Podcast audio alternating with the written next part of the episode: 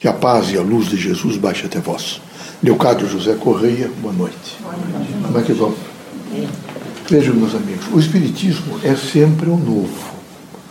Nós, espíritos, trazemos à Terra um chamamento para uma construção nova da vida.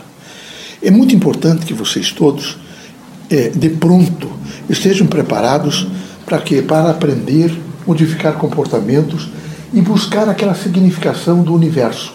O universo colorido, universo vivo, as pessoas, todos têm uma significação de mudança. O que se espera de cada um de vocês é que vocês façam, tenham uma prontidão absoluta para ouvir tudo, para ver tudo, para processar todos esses elementos e uma cautela para responder. Que vocês tenham muita cautela. A vida da Terra é prontidão e cautela. E vocês precisam estar dentro disso. Além desse binômio, na, nos caminhos da Terra tem variáveis. E vocês precisam estar sempre preparados para a grande significação das variáveis, da composição das variáveis. Por quê? Porque vocês são chamados sistematicamente a um processo evolutivo, e nesse processo evolutivo todos estão em fase de regeneração. Você vem à Terra para se regenerar em alguns segmentos e alguns, algumas propostas. O que nós, espíritos, vimos é sensibilizá-los a aumentar a identidade de vocês. Na medida em que vocês fazem o crescimento da identidade de vocês, vocês se avolumam no sentido de vida, ficam mais fortes e constroem um mundo melhor. É preciso construir um mundo melhor. É preciso que você pare de falar em guerra, é preciso nesse momento que haja mais paz social nos respectivos países, que o furto, o roubo, os assassinatos, os homicídios diminuam. É, é, é, é louvável que, que você pense assim.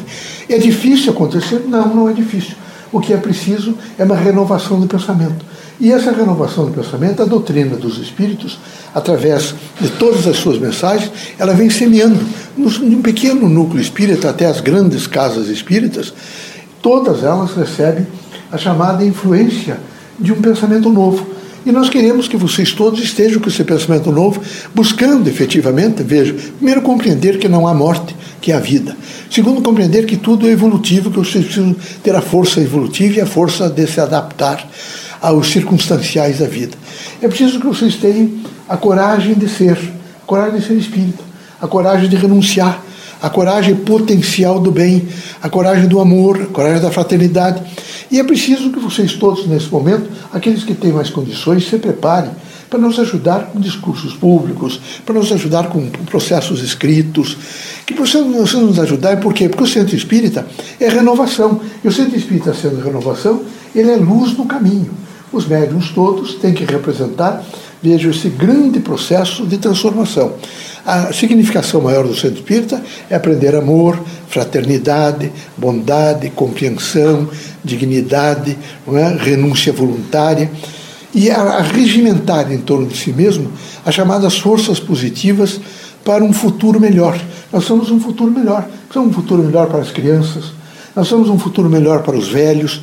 Estão dizendo que os velhos estão empoderados. Estão empoderados, quem sabe, os velhos que têm poder econômico.